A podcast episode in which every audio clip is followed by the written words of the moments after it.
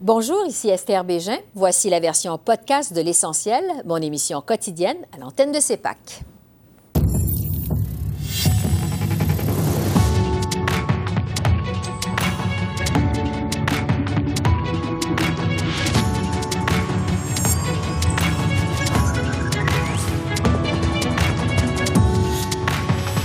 Ce soir, fléau des vols de voitures. Quel sera l'impact du sommet national à Ottawa? On pose la question au ministre de la Sécurité publique, Dominique Leblanc. Et est-ce que les mesures annoncées à ce sommet seront suffisantes pour aider les policiers? L'ex-sous-commissaire de la GRC, Pierre-Yves Bourdois, est avec nous. Alors que le coup tombe chez Bell Media, les hebdomadaires locaux ont aussi peine à survivre. La mairesse de Longueuil réclame l'aide de Post Canada. Bonsoir, Mesdames, Messieurs. Le sommet national sur les vols de voitures s'est tenu aujourd'hui à Ottawa. Le gouvernement Trudeau et ses partenaires cherchent des solutions à ce fléau qui prend de l'ampleur au pays. En moyenne, une voiture est volée à toutes les cinq minutes au Canada. Seulement à Montréal, plus de 11 000 véhicules ont été volés en 2023, comparativement à 9 000 l'année précédente. Au total, le nombre de vols de taux a augmenté de 50% au Québec et de 48% en Ontario en 2022 par rapport à l'année précédente. Selon les policiers, une majorité de ces véhicules sont exportés à partir du port de Montréal. Mercredi, le gouvernement Trudeau a annoncé 28 millions supplémentaires pour lutter contre l'exportation de véhicules volés. Et ce matin, le premier ministre a ouvert la porte à des sanctions criminelles plus sévères pour les voleurs, sans donner de précision. On travaille aussi pour que les différentes autorités policières puissent mieux collaborer, que ce soit les services de police locaux, régionaux, provinciaux, ferroviaires ou internationaux. Les services frontaliers donnent déjà suite à toutes les informations données par les policiers. Alors avec plus d'informations pour eux, on va pouvoir intercepter encore plus de vols. plus on va travailler ensemble, plus on va pouvoir freiner les exportations et les ventes illégales. Sur ce, je retrouve le ministre de la Sécurité publique, Dominique Leblanc. Bonjour, Monsieur le ministre. Ben, bonsoir.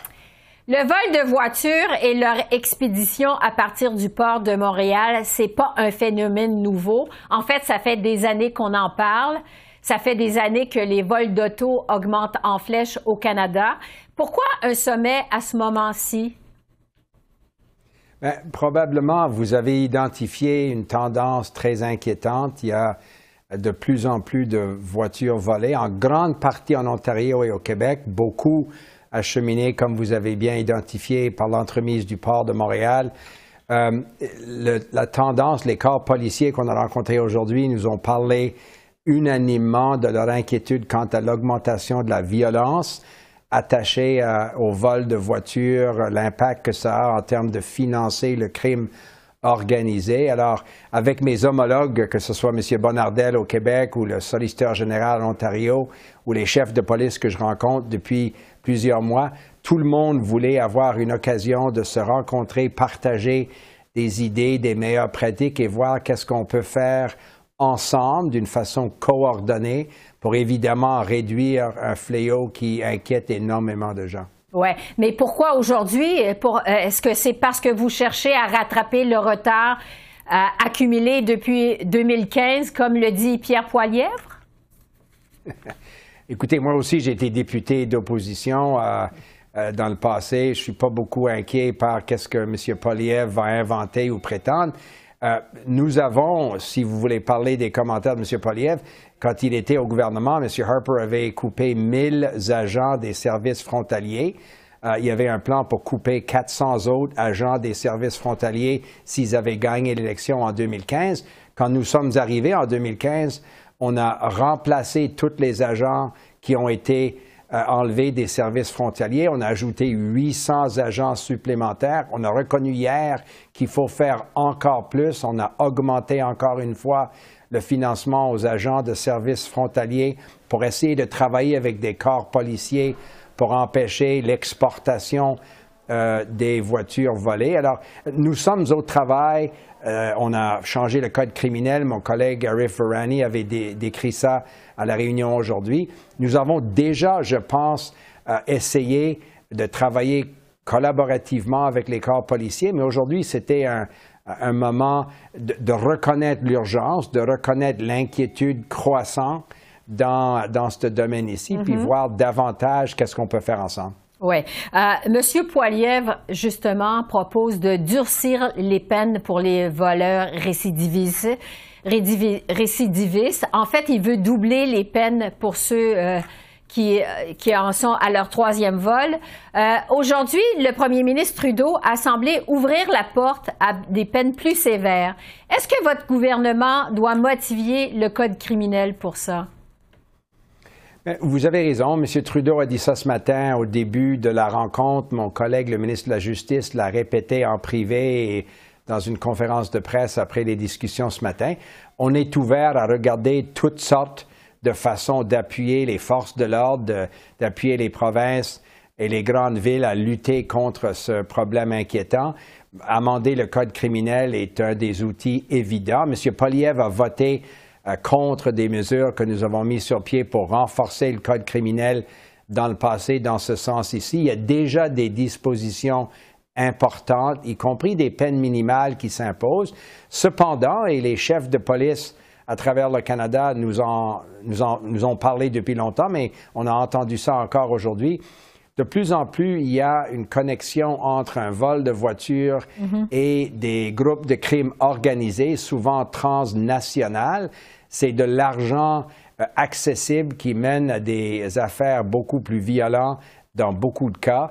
Alors, je pense que si c'est dans le contexte d'un effort de crime organisé avec plusieurs euh, niveaux euh, de bandits nationaux et transnationaux qui bénéficient, ben, il, faut être ouvert à renforcer, y compris le code criminel, renforcer toutes les mesures pour enfreiner cette croissance. Oui. Euh, parlons maintenant des inspections de conteneurs. On le sait, selon les policiers, la majorité des véhicules volés sont exportés à partir du port de Montréal. Le journal de Montréal, justement, révélait qu'il y a seulement cinq agents de l'Agence des services frontaliers qui vérifient plus d'un demi-million de conteneurs au port de Montréal. Ça semble assez aberrant. Qu'est-ce que vous faites pour lutter contre ça? Ben, premièrement, il faut corriger une impression qui, qui est fautive. Il y a beaucoup plus que cinq agents des services frontaliers qui travaillent sur l'exportation et l'importation, évidemment, des produits qui sont illégaux. J'ai constaté ça moi-même quand je suis allé avec le premier ministre Trudeau et Pablo Rodriguez au port de Montréal. Les services frontaliers ont confirmé qu'il y a beaucoup plus de cinq agents, mais il faut en ajouter. On reconnaît qu'il faut en faire plus.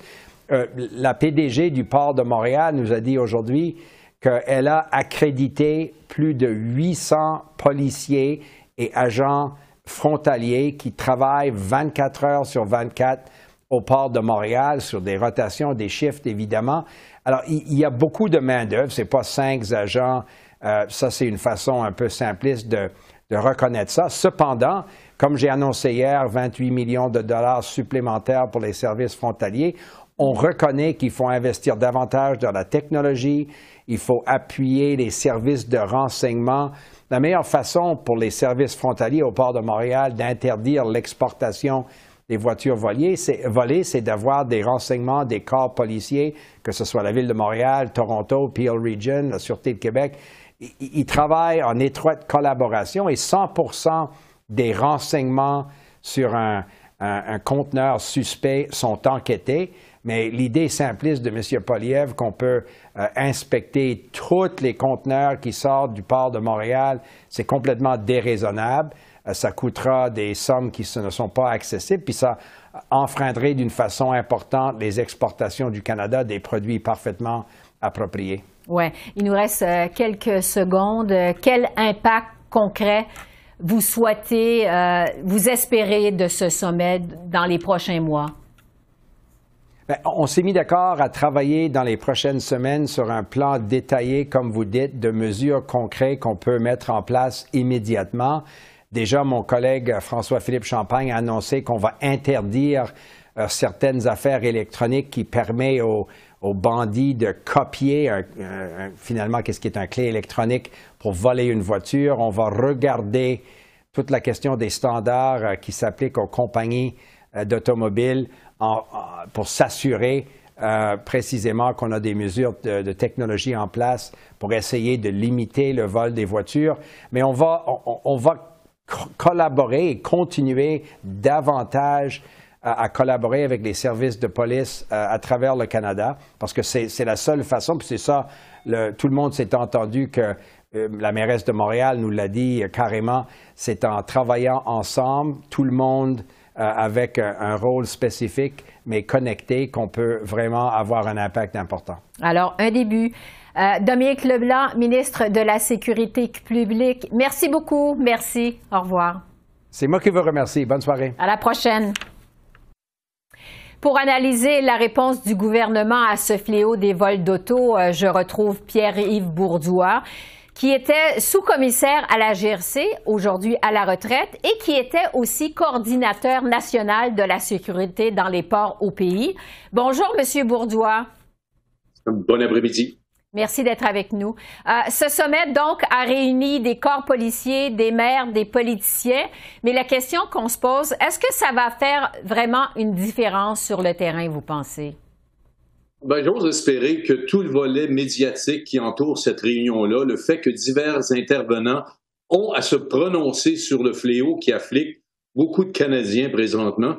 Donc, dans ce contexte-là, il est certain qu'on ose espérer qu'il va y avoir quand même des résolutions importantes qui vont découler euh, de cette journée-là, puisque euh, il y a quand même des intervenants de taille qui sont autour de la table pour justement offrir des solutions. Et le fait qu'ils discutent tous ensemble de ces solutions permet évidemment de sensibiliser le public qu'il y a quelque chose qui, on l'espère, va survenir au cours des prochains mois. Oui, justement, concrètement, qu'est-ce qui manque comme outil pour que les policiers au Canada luttent mieux contre les vols d'auto?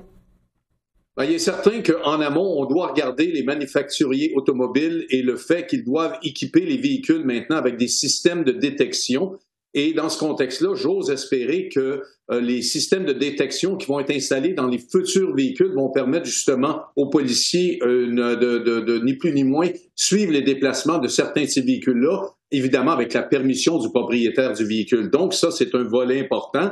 Euh, le volet aussi de, la facilité pour les policiers d'obtenir des mandats de perquisition pour, par exemple, enquêter plus en profondeur ce qui se déroule, par exemple, dans les ports, par exemple, la possibilité pour des policiers, suite à l'information d'un propriétaire, de pouvoir effectuer une perquisition rapide à l'intérieur d'un contenant euh, à n'importe quel port qui quitte euh, notre pays. Donc, des, des mesures qui vont avoir de l'impact, selon vous? Oui, qui donneraient des outils additionnels aux policiers pour pouvoir leur permettre de faire leur travail de façon beaucoup plus euh, proactive que ça l'est présentement. Il y a des, situations aberrantes qui sont survenues récemment alors qu'un propriétaire a avisé la police de Montréal que son véhicule se trouvait à l'intérieur du port de Montréal dans un certain compteur puisqu'il avait détecté le mouvement de son véhicule et les policiers ont alors informé le propriétaire qu'il était impossible pour eux d'effectuer cette perquisition-là. Donc, le propriétaire a ni plus ni moins suivi son véhicule qui a quitté le payer pour se rendre en Belgique et éventuellement en Arabie saoudite. Donc, c'est une situation qui est totalement aberrante. Euh, le chef conservateur, M. Poilievre, propose de durcir les peines pour les voleurs de voitures récidivistes. Le premier ministre Trudeau a ouvert la porte à ça. Euh, est-ce que le gouvernement devrait modifier le code criminel pour être plus sévère contre les, voteurs, les voleurs d'auto, qui sont souvent liés? Qui sont souvent liés au crime organisé. Ben, c'est exactement le point. Euh, c'est que c'est, on parle de criminalité organisée, donc les lois devraient permettre à ce moment-là de faciliter le travail des policiers. Et une fois devant les tribunaux, euh, le juge aurait à ce moment-là beaucoup plus, et considérant les circonstances, aurait beaucoup plus de latitude pour imposer des peines sévères. Mais il est certain que même la Cour suprême s'est prononcée là-dessus, c'est que le gouvernement ne peut pas forcer les juges à imposer une sentence, c'est que le juge détermine selon les circonstances l'imposition de cette sentence-là. Donc, il est certain que la suggestion de M. Poliev a du mérite, mais jusqu'à un certain point limité par l'encadrage légal des procédures devant les tribunaux. Ouais. Euh, les policiers voient aussi de plus en plus de détournements de voitures, surtout à Toronto, euh, des voleurs euh, de voitures maintenant armés. Est-ce qu'on doit s'inquiéter de ça aussi, au-delà de la perte matérielle? Oui, effectivement, c'est une tendance qui est sérieuse. D'ailleurs, j'écoutais ce matin le commissaire de la GRC, Michel Duhem, Mike Duhem, qui expliquait que cette tendance-là a un recours à la violence pour s'accaparer d'un véhicule, par exemple, est une tendance qui est inquiétante pour les forces de l'ordre. Donc, dans ce contexte-là, euh, l'encouragement qui doit être fait aux propriétaires de véhicules, c'est d'éviter ce type de confrontation-là si confronté d'une situation aussi grave, de, de, carrément, la vie vaut plus qu'un véhicule, donc de carrément laisser les choses aller et d'observer et rapporter le plus rapidement possible aux forces de l'ordre. Oui. Vous le disiez tout à l'heure, les autos volées sont exportées à partir du port de Montréal vers l'Afrique et le Moyen-Orient. Est-ce que ça fait longtemps que c'est un problème, ça? Malheureusement, oui, c'est un problème qui, euh, qui, existait. On parle de 10 à 15 ans, mais euh, la recrudescence euh, de, de, ce phénomène-là, l'augmentation marquée euh, au cours des deux dernières années fait que maintenant, les gens sont beaucoup plus sensibilisés à, à cette situation-là. Et dans ce contexte-là, ben, il est certain que, que euh, les, les, forces de l'ordre ainsi que les différents intervenants, différents paliers gouvernementaux euh, agissent maintenant, mais la situation prévalait il y a maintenant au moins 10 à 15 ans. Oui, vous dites donc de 10 à 15 ans. On arrive aujourd'hui avec un sommet d'une demi-journée. On peut se poser la question si ça va être assez, si ça n'arrive pas euh, un peu trop tard. Là. Oui. Malheureusement, vous avez raison. Et euh, il est certain qu'on va tous payer pour cette situation-là, puisqu'on on, n'est plus ni moins, on partage le fardeau imposé aux compagnies d'assurance. Donc, en aval de tout ça, ben, il est certain qu'on va tous recevoir une augmentation, j'en suis certain, de nos, euh, nos primes d'assurance. Et dans ce contexte-là, ben, on, est tous perdants vis-à-vis de tout ça. Oui. Euh, je termine avec les ports parce que vous étiez affecté à la coordination de la sécurité dans les ports. Euh, qu'est-ce qui peut être fait pour améliorer justement la sécurité dans les ports au pays? Ah, c'est une, une, question qui est quand même qui a, été débattu au début des années 90. Et en 1997, le gouvernement canadien a démantelé la police des ports, c'est-à-dire qu'il y avait une police sur les différents ports canadiens qui surveillait les allées et venues à des gens qui opéraient, qui obtenaient aussi du renseignement vis-à-vis -vis ce qui se déroulait au niveau des ports. Et tout ça a été mis de côté par le gouvernement de l'époque.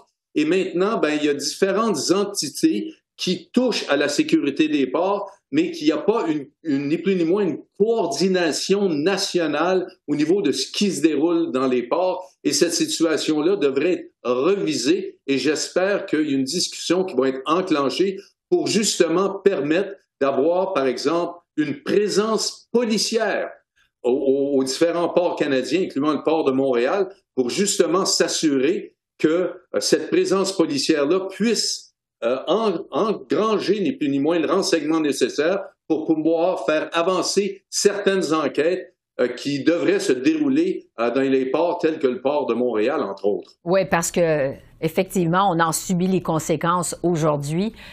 Pierre-Yves Bourdois, merci beaucoup. Toujours très éclairant. Merci beaucoup. Ça m'a fait plaisir. Bonne fin de journée. À la prochaine.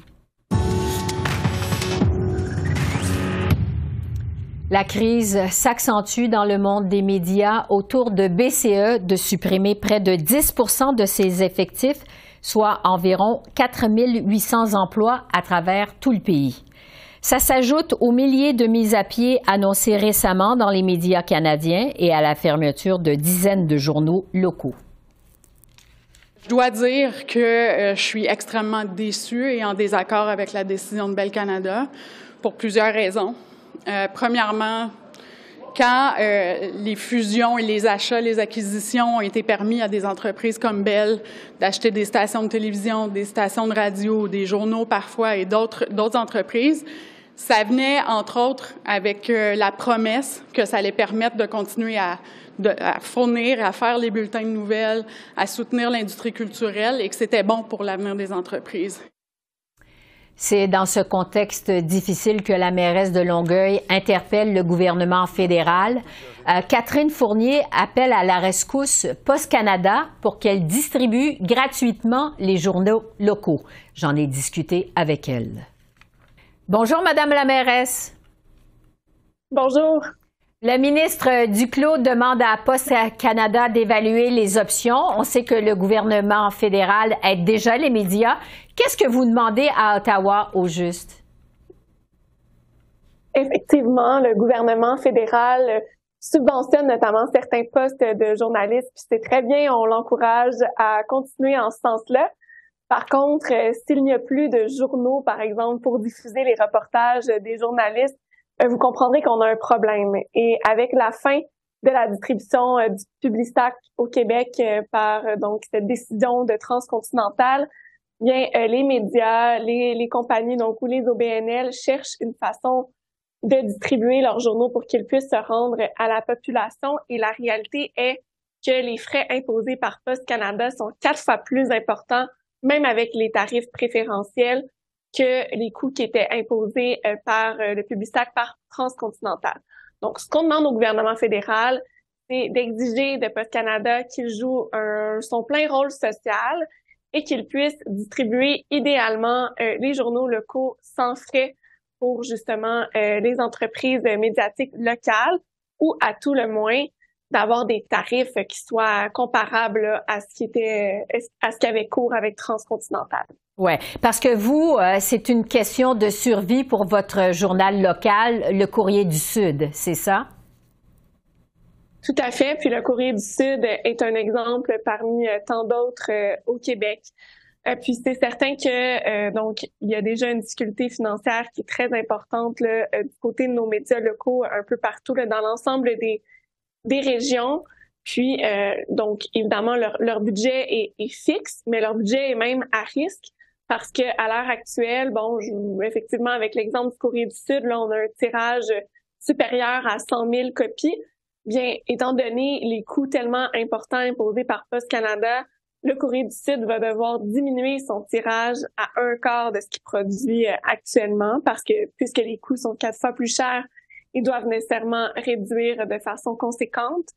Et euh, ben, à ce moment-là, il y a de moins en moins d'annonceurs, puis on sait que c'est une grande difficulté des médias d'attirer des investissements mm-hmm. publicitaires. Donc, on peut même penser que euh, leur budget va même diminuer parce que leurs revenus vont euh, vont aller en, en, en, baissant, étant donné que pour des annonceurs, pour des, des, diffuseurs, ça va être moins intéressant de paraître dans un journal euh, de 20-25 000 copies plutôt que dans un journal de 100 copies, par exemple. Ouais. Euh, juste une précision, parce qu'on sait que le Bloc québécois à Ottawa euh, demande que la distribution se fasse à tarif préférentiel, mais vous, vous demandez carrément la gratuité, c'est ça? En ce moment, Post Canada offre déjà des tarifs préférentiels, mais comme je le mentionnais, ce sont des, tarifs quatre fois plus élevés que ce qu'offrait par exemple Transcontinental avec le Publistac. Donc, ce qu'on demande, oui, on pense que Post Canada a un rôle social euh, à jouer, puis le gouvernement fédéral euh, également. Donc, euh, oui, idéalement, ce serait, ce serait gratuit, ce serait une bouffée d'air pour nos médias locaux. Donc, ce serait une façon de, subventionner leur, leur distribution, mais à tout le moins, comme je mentionnais, de diminuer les tarifs imposés pour qu'ils soient de la même ampleur que ce que Exigeait. Oui. Euh, on sait que le ministre du, Duclos a donc demandé à Post Canada d'évaluer les options. Post Canada qui est aux prises avec son lot de défis. Euh, est-ce que vous êtes optimiste? Vous vous attendez à quoi? On est totalement conscient que Post Canada fait face à un défi financier qui est important. D'ailleurs, on en a discuté avec le ministre Duclos lorsque j'ai eu l'occasion de le rencontrer ici même à l'hôtel de ville de Longueuil le 16 janvier dernier. Par contre, le gouvernement fédéral pourrait venir soutenir spécifiquement euh, cet investissement-là. Et euh, j'ai senti beaucoup de réceptivité de la part du ministre euh, Duclos, beaucoup d'ouverture. D'ailleurs, c'est à la suite de notre rencontre qu'il a lancé les analyses au sein de son ministère. Donc, bien hâte d'en voir le résultat.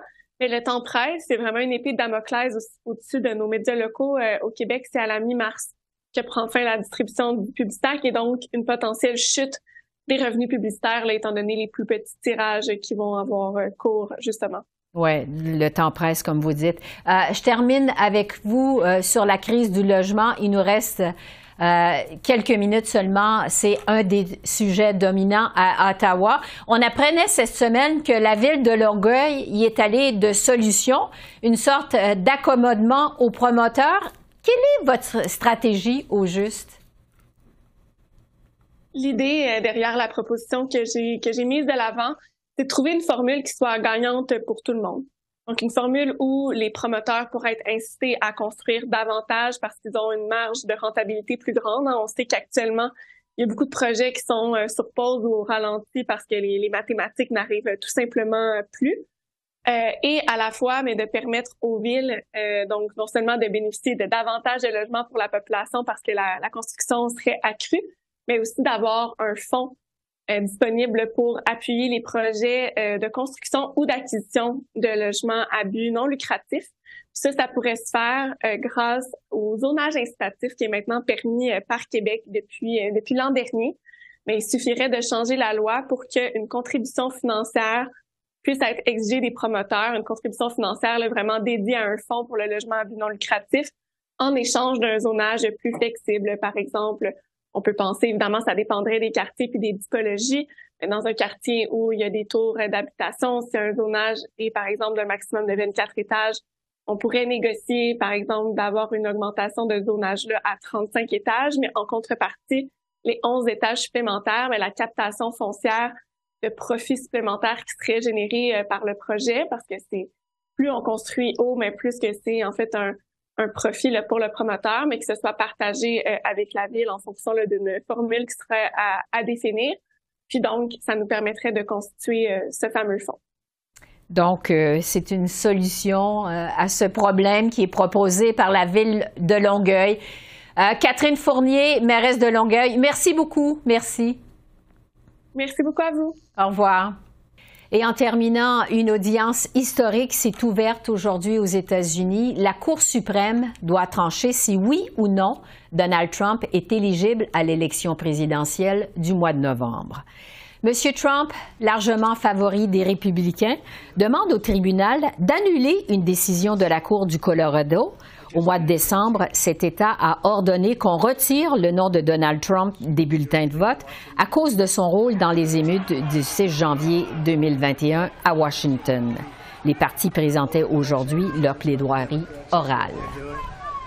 Alors voilà, c'est comme ça qu'on a vu l'essentiel de l'actualité de ce jeudi 8 février sur la colline du Parlement à Ottawa. Esther Bégin qui vous remercie d'être à l'antenne de CEPAC, la chaîne d'affaires publiques par câble. Je vous souhaite une excellente fin de soirée et je vous dis à demain. Au revoir.